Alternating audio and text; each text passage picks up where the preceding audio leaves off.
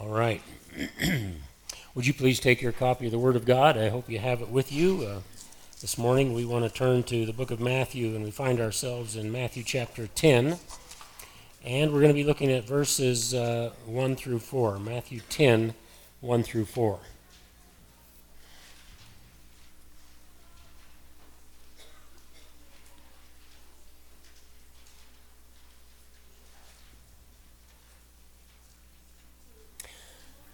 I spent a little time wondering about what it would be like uh, for a young fisherman on the Sea of Galilee. And I don't know if he uh, worked with others, and they, I think they did, and they owned boats together, or at least a boat together.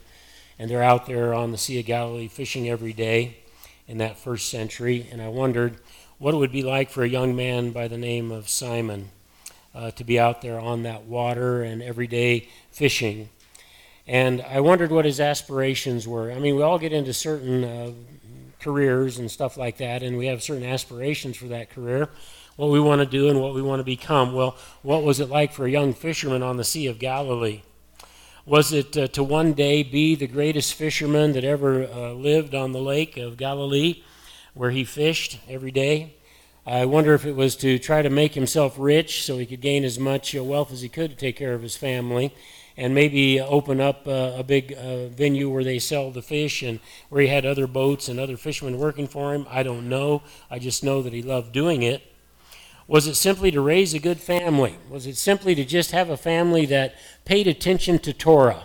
A family that were steeped in the words of God in the Old Testament and wanted to live for God?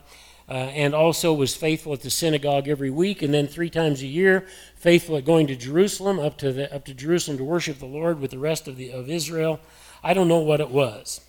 Do you suppose that even ever one time that this young man dreamed that someday he would be a leader of other leaders, and he would be one of the greatest leaders of something he didn't even know about, which is called the church, uh, the assembly, in terms of the, the Greek text, and he was going to be one of the greatest leaders in the messianic movement in that century uh, for a guy named Jesus Christ.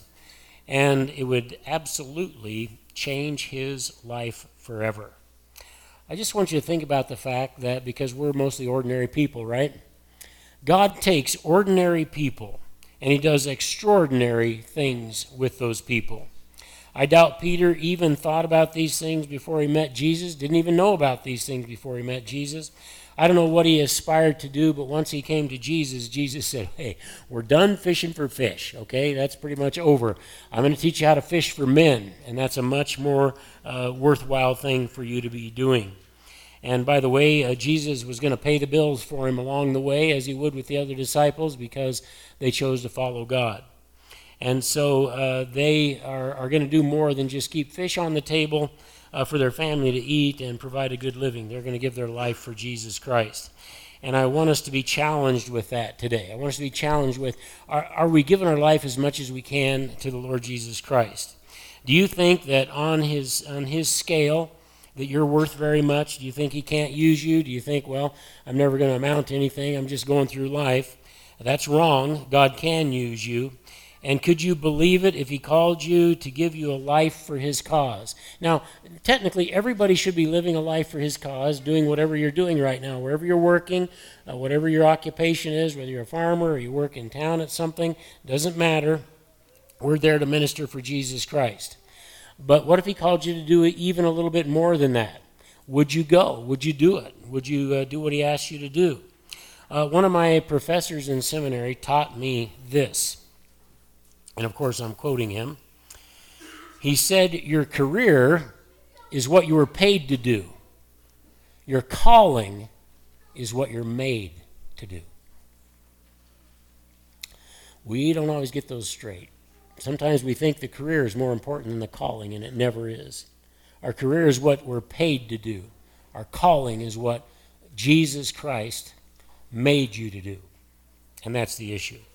I want to read the text now in Matthew 10 1 to 4, and it won't take us long, obviously, but here's what it says Jesus summoned his 12 disciples, and he gave them authority over unclean spirits, so that's all the demons and, and those uh, enemies that fell when Satan fell from heaven.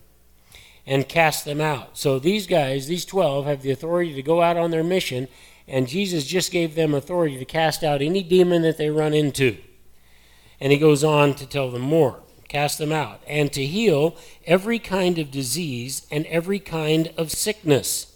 In other words, there'd be nothing in terms of demonic powers, sickness, or disease that they couldn't deal with on their mission trip. Now, the names of the 12 apostles are these. Matthew tells us the first, or the leader, is Simon, who is called Peter, and Andrew, his brother. Then we have another set of brothers James, the son of Zebedee, and John, his brother. Philip and Bartholomew, Thomas and Matthew, the tax collector. Isn't that interesting? He wrote the book, and he decides to remind you who he is, where he came from, and he decides to remind you that uh, he was the low life in Israel, but Jesus Christ chose him for, th- for great things. And then James, the son of Alphaeus, and Thaddeus, um, Simon the Zealot, that's a group of people he belonged to to overthrow the uh, Roman government and Judas Iscariot, the one who betrayed him. So he basically just says three things uh, about three of them. The rest of them we don't hear much about. And by the way, other than a few lists of disciples, of the apostles, uh, some of these guys, we never see their name again. And so we rely on church history and church tradition to tell us what they did for Jesus Christ. And I'm going to share some of those things with you this morning.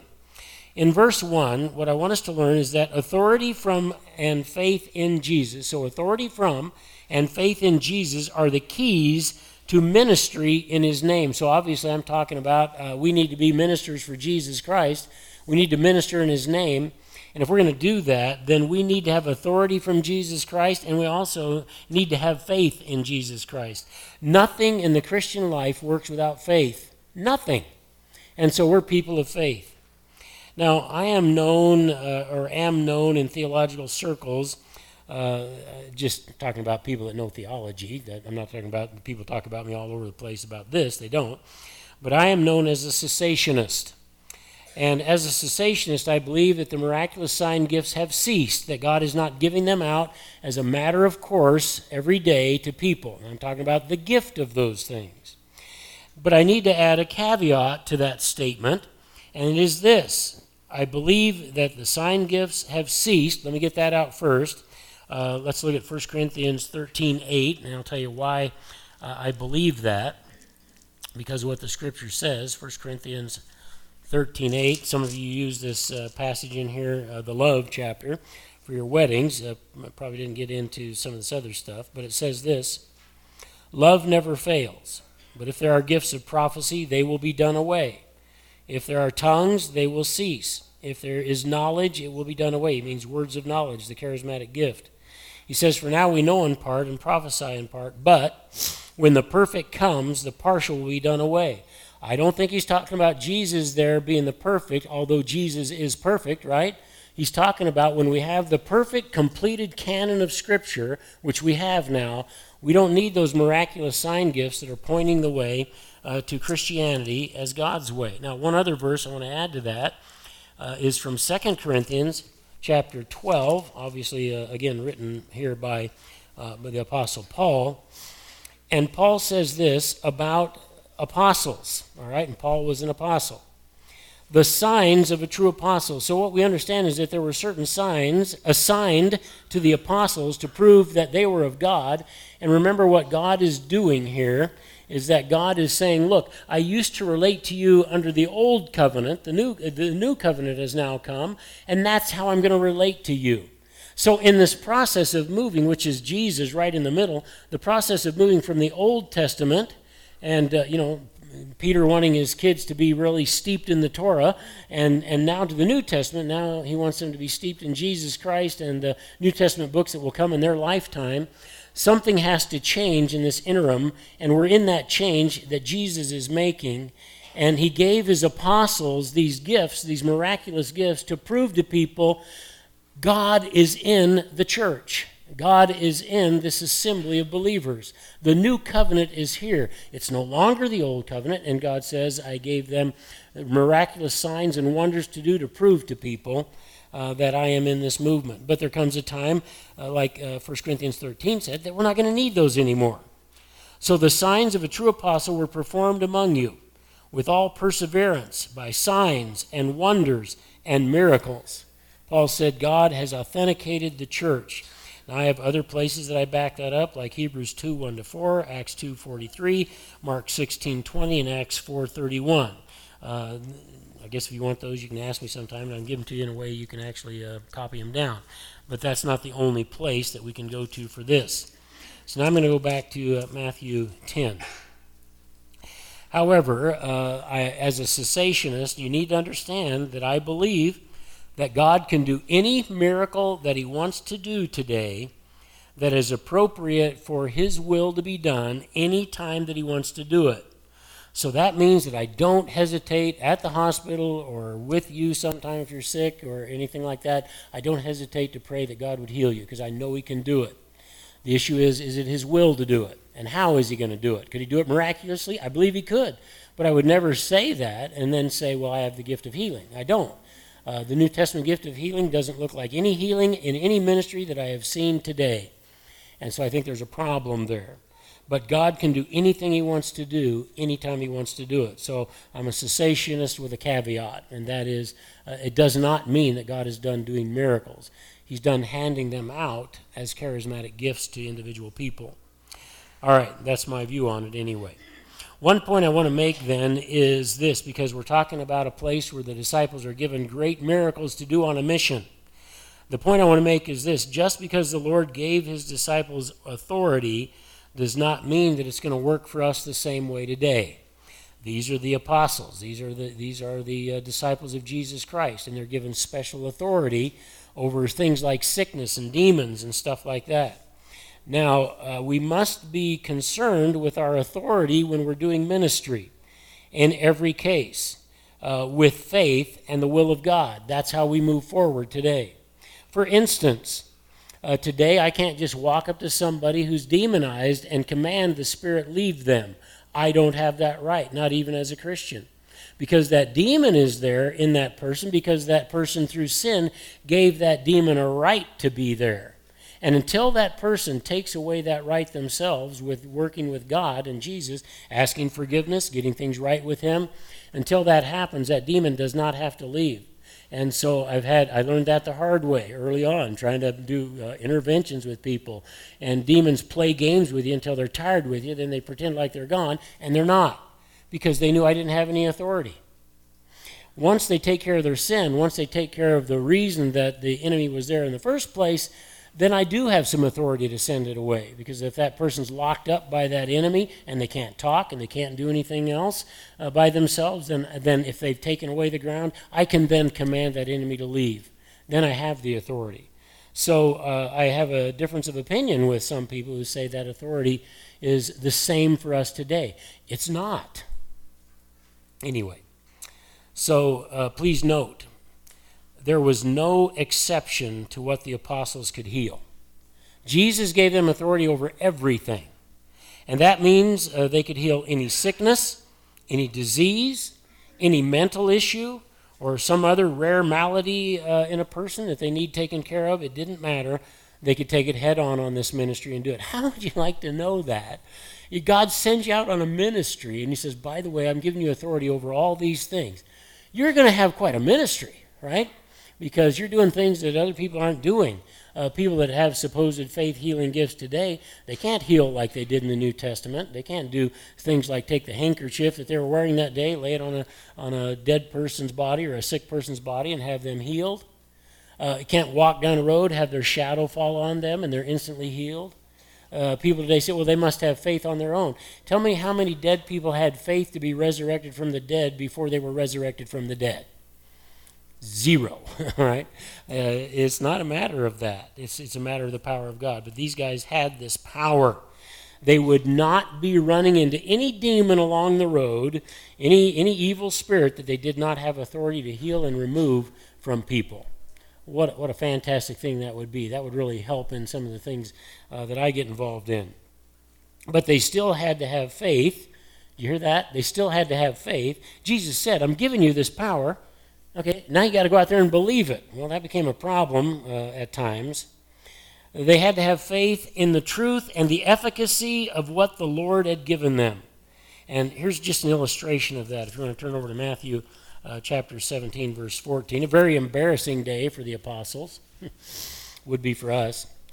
And it says uh, in, in this uh, chapter of 17, 14, when they came to the crowd, a man came up to Jesus, falling on his knees before him, saying, Lord, have mercy on my son, for he is a lunatic. Uh, that Greek word in the Greek means moonstruck. All right, uh, we often think that people have emotional problems more when the moon is full. Uh, here it's called uh, lunacy. And is very ill, for he often falls into the fire and often into the water. So now we know what uh, part of the problem with lunacy is. I brought him to your disciples, and they could not cure him. What do you mean they could not cure him? Right, you gave them the authority. The only thing that could have been lacking was their faith. They could not cure him. And Jesus answered and said, Notice he's not talking to the guy who's on his knees, who's asking for his son. He's talking to his disciples. You can almost see him turn a little bit because I'm sure they're cowering and, and being ashamed behind him and say, Oh, okay, so that's the problem? This guy came and you couldn't cast this demon out. And Jesus answered and said here to his disciples, You unbelieving and perverted generation. Ouch, that hurts. You know, out there trying to do mission for Jesus. You unbelieving and perverted generation. How long shall I be with you? I'm sure somebody in the crowd said, Well, Lord, I hope a little longer because we apparently are not in good shape. How long will I be with you? How long will I put up with you? Bring him here to me. Ouch. Wow. And Jesus rebuked him, the evil spirit inside this boy. And the demon came out of him, and the boy was cured at once. And he said to them, Because of the littleness of your faith, uh, they, they asked him, Why couldn't we drive it out? Verse 20. Because of the littleness of your faith.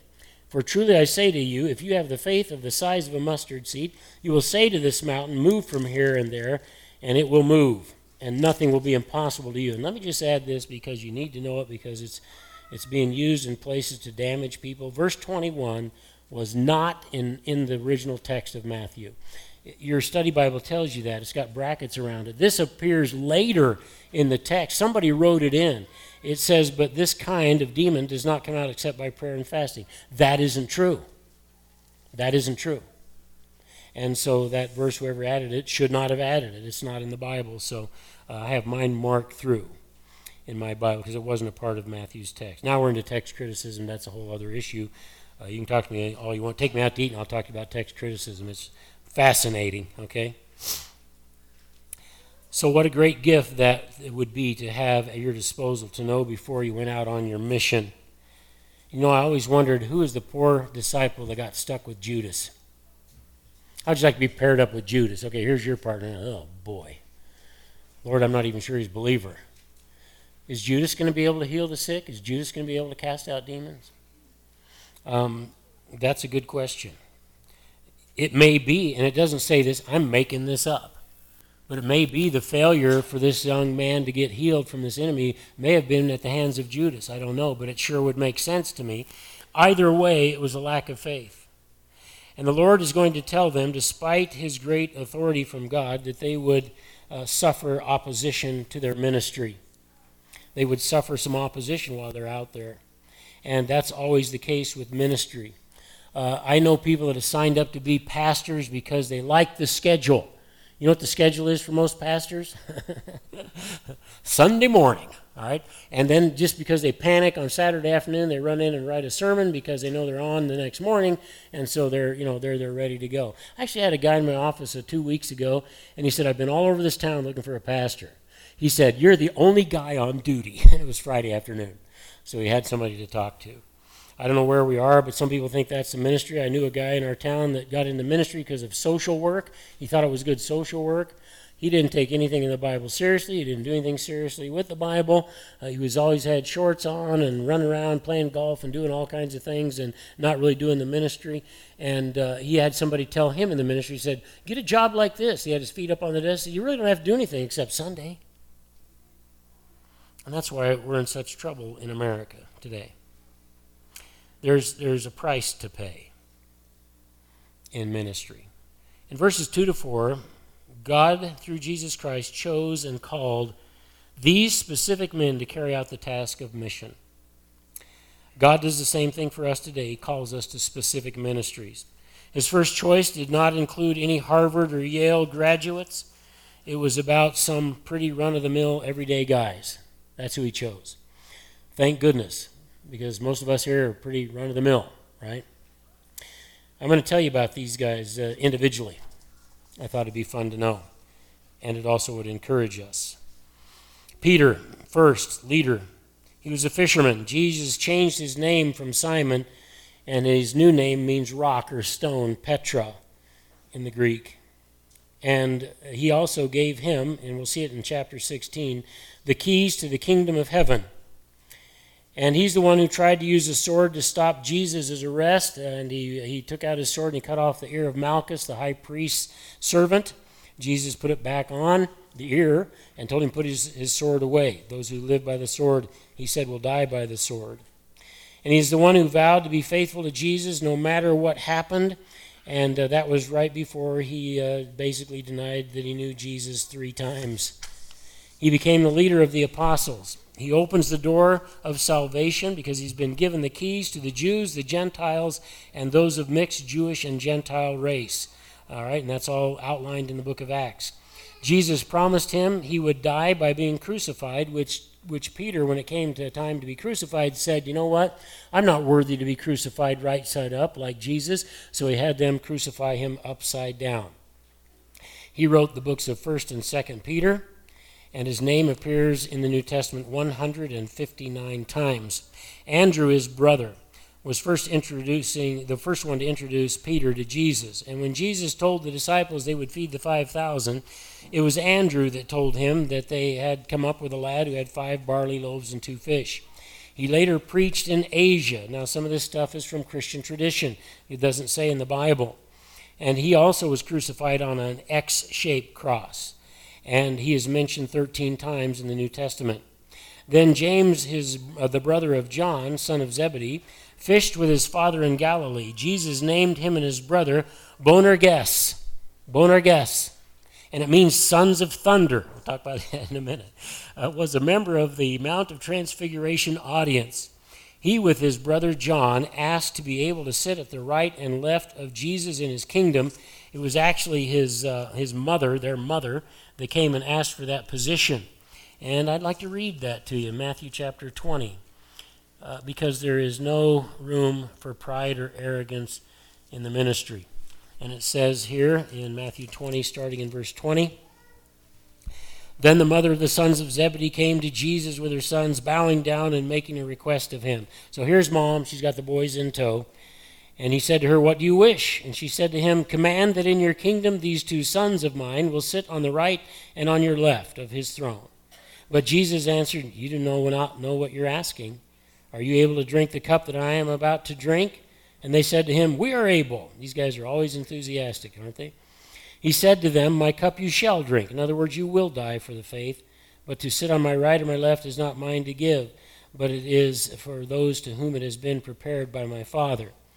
And hearing this, the other ten disciples became indignant because these two brothers were trying to gain a leg up and sit next to Jesus. So Jesus thought it's time to talk about leadership and pride. So he says, But Jesus called them to himself and he said, You know that the rulers of the Gentiles lord it over them, and there are great men who exercise authority over them. It is not this way with you. But whoever wishes to become great among you shall be the servant, and whoever wishes to be first among you shall be your slave. Shall be the slave, just as the Son of Man did not come to, to be served, but to serve and to give his life a ransom for many. It was a tough pill to swallow that day, I'm sure. Herod had James's head removed. It made the Jews very happy, so he also arrested Peter to do the same thing. Herod saw that it, what pleased the Jews, and he was a politician. And if the, if the uh, Jews are happy, I'm going to be happy, so we can kill them off. As you know, Peter escaped. John, his brother, the other half of the sons of thunder, according to Luke 9:54 because Jesus and his men were out and all of a sudden they saw some people doing things they shouldn't do and the sons of thunder stepped up and said, "Lord, shall we call down lightning from heaven to burn them where they stand?" And Jesus said, "Whoa." This is Wix. I came to seek the lost. I came to heal people. I'm not here to burn them with lightning. All right? So Jesus called them Boanerges I've had uh, friends in seminary that were much like that. Uh, he was a fishing partner with James, and at the tribulation, I'm sorry, at the transfiguration, uh, he was there. He helped prepare Passover for Jesus. He was a competent theologian. He wrote the Gospel of John and 1st, 2nd, and 3rd John, the epistles, and he wrote Revelation. He called himself the disciple whom Jesus loved. He was, uh, the, he was the only apostle to escape a violent death. However, tradition says they tried to kill him by boiling him in a cauldron of oil, but he lived, and so they banished him to the island of Patmos. Philip of Bethsaida was the one who brought Nathanael to Jesus at the feeding of the 5,000. Jesus asked him how they were going to feed so many people, and he told Jesus 200 denarii was insufficient. He asked Jesus to show them the Father, and it would be enough for them and he later uh, preached in Upper Asia. He was martyred in the city of the sun, Heliopolis in, Phryg- in Phrygia, and he was scourged, imprisoned, and then crucified. Bartholomew, who is probably by his other name Nathaniel. This name occurs only in the list of the apostles. Tradition says that he preached in several countries and he was beaten and crucified. Thomas, the one they call the twin, Thomas Didymus, twin. He was the one who did not know the way that Jesus was talking about in John 14, and he questioned uh, the resurrection, had it really taken place, and he said, I'm not going to believe unless I see Jesus and stick my finger on the scars of his hand and his side. And then we call him the doubting Thomas. Uh, it is said that he ministered in Parthia and India, and he died when he was thrust through with a spear. Matthew, his Hebrew name was Levi, a tax collector. When he chose to follow Jesus, he held a large banquet for him. He invited all the other tax collectors and other irreligious people in Israel, and he wrote the Gospel of Matthew. He preached in Parthia and Ethiopia, and he was killed with a halberd in uh, Nadaba, and that's a long spear, but down from the tip is also an axe head, and that's what they used uh, to kill uh, our buddy Matthew. James, the son of Alphaeus, only listed in the list of apostles and nothing more. Possibly, they say, he ministered in Egypt. It is though uh, it is it is thought that he was crucified either in Ostrakine or stoned to death in Jerusalem. Thaddeus, who is possibly by the other name Judas, the son of James, was only mentioned in the list of the apostles. Tradition says that he and Simon did an exorcism, uh, and the religious uh, leaders in Samaria crucified him.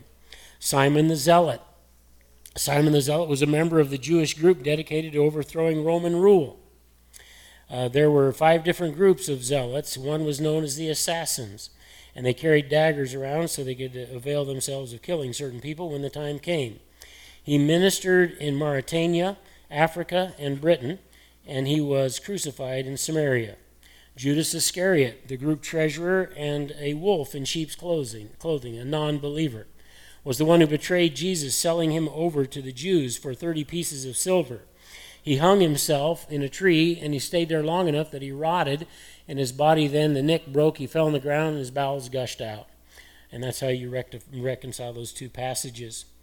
Um, he uh, was uh, buried in Akeldama, the field of blood, the potter's field. Uh, and then we have Matthias, who took over after Judas was gone. Tradition says he was stoned to death in Jerusalem, and then they decided to cut his head off because apparently stoning wasn't good enough. My point is this each servant of Christ is called to a specific ministry that Jesus designed for them, and he designed them for that ministry, including the method of your death. It's already planned. Jesus knows what it's going to be. He told uh, Peter in John 21 18 how he was going to die. He said, You're going to be crucified. And Peter turned around and said, Well, what about John? no, leave John alone. I'll, do with him what I want. Peter was the lead preacher at Pentecost when 3,000 people came to Christ. He taught us to obey God rather than men. People would be healed if his shadow fell on them. He raised young Tabitha uh, from the dead. He was the apostle of the Jews, the leader of the apostles. He refused crucifixion right side up, considering himself not worthy of dying the same way his master Jesus had died. And God used him to write scripture. Others of them, well, we're just not sure what they actually did. We go by tradition. We know they did something for Jesus. Nobody may ever write a book about you. Don't worry about it. God has a book on you. And that's the only one that counts. We need to do something for Jesus. Now, not everyone is out front in the limelight, like Peter. Most are unsung heroes of the faith, quietly keeping the work before them. That's you and me. Being faithful to the Master in their part uh, is their part of the mission on the mission field. There are people just like you and me. These missionaries we pray for, they're just like you and me. They're just people that made a, a, maybe a little different decision than what we've made so far.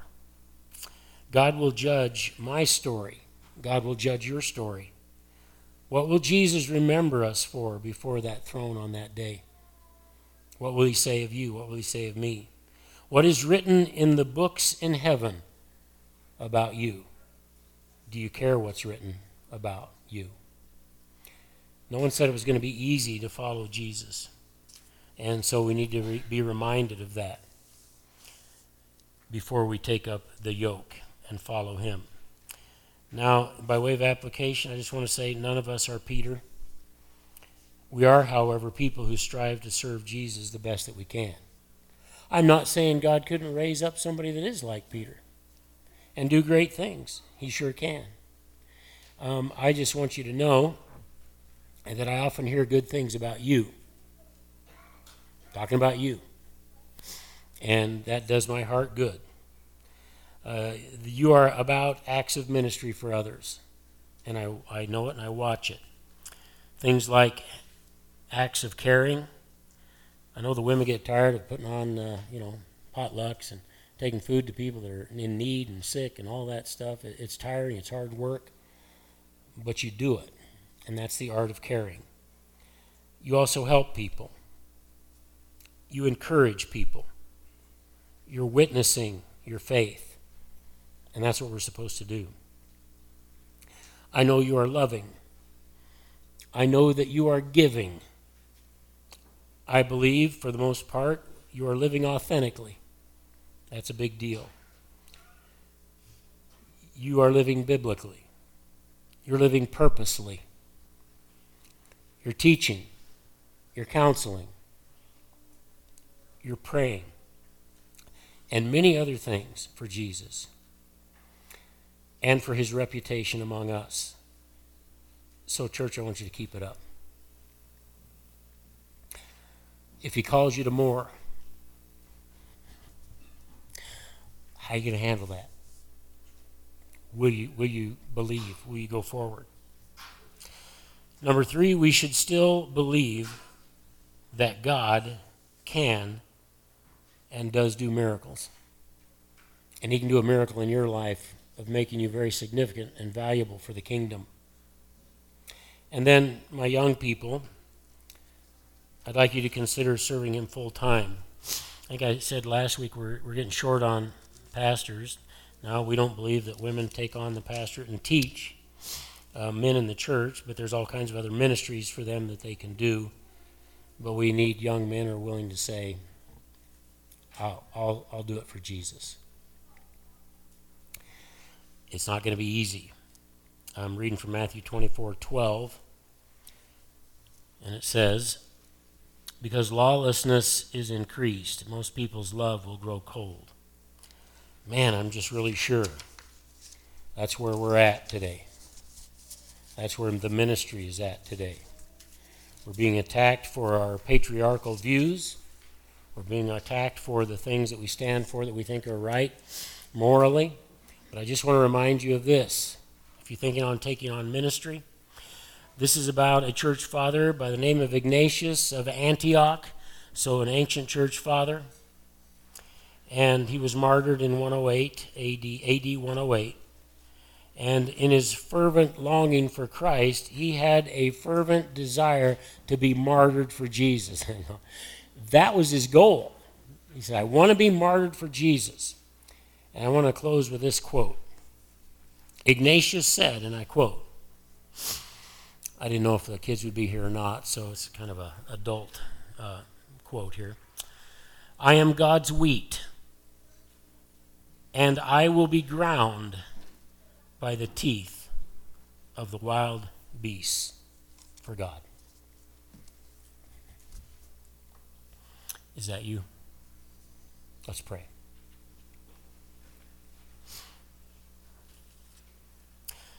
Heavenly Father, we live in a country where right now things are still pretty easy. They're going to get rough really quick here, but they're pretty easy, and we kind of take advantage of the ease that we have in life and have not been uh, maybe as intentional about ministry as we should be. I do thank you for the job that we're doing. I thank you for people that are willing to take time out and deliver meals on wheels and do things like that that are unsung heroes of the faith, but, but you watched, you know, and you'll reward each, each man according to what he has done for you. But I pray that you would also call us to significant ministry even beyond where we're comfortable, and that we would be willing to be in uncomfortable positions for you. And I ask this for us in Jesus' precious and holy name. Amen.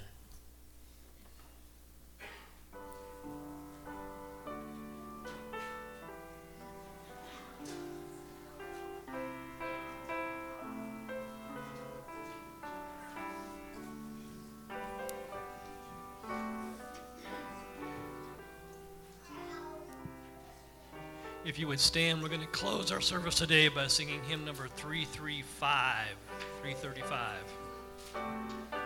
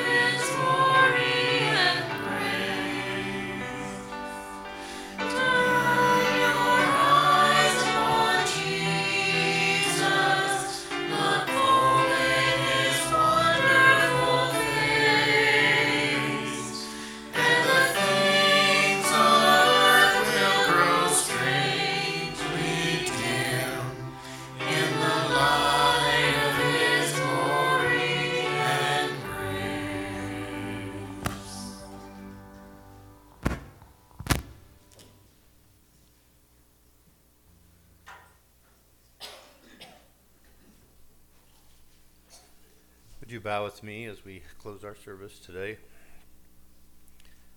Almighty God, I do praise you and thank you that we do have the freedom to come to your house each and every Sunday. Uh, we just pray, Father, that you would continue to allow that uh, privilege to us. We thank you, Lord, for all that you do for us. And we just pray, Father, that uh, our eyes would be turned to you each and every day anyone that doesn't know you, that their eyes will be turned to you, and that you would ask for the free grace that He gives us. These things I pray in Jesus' name. Amen.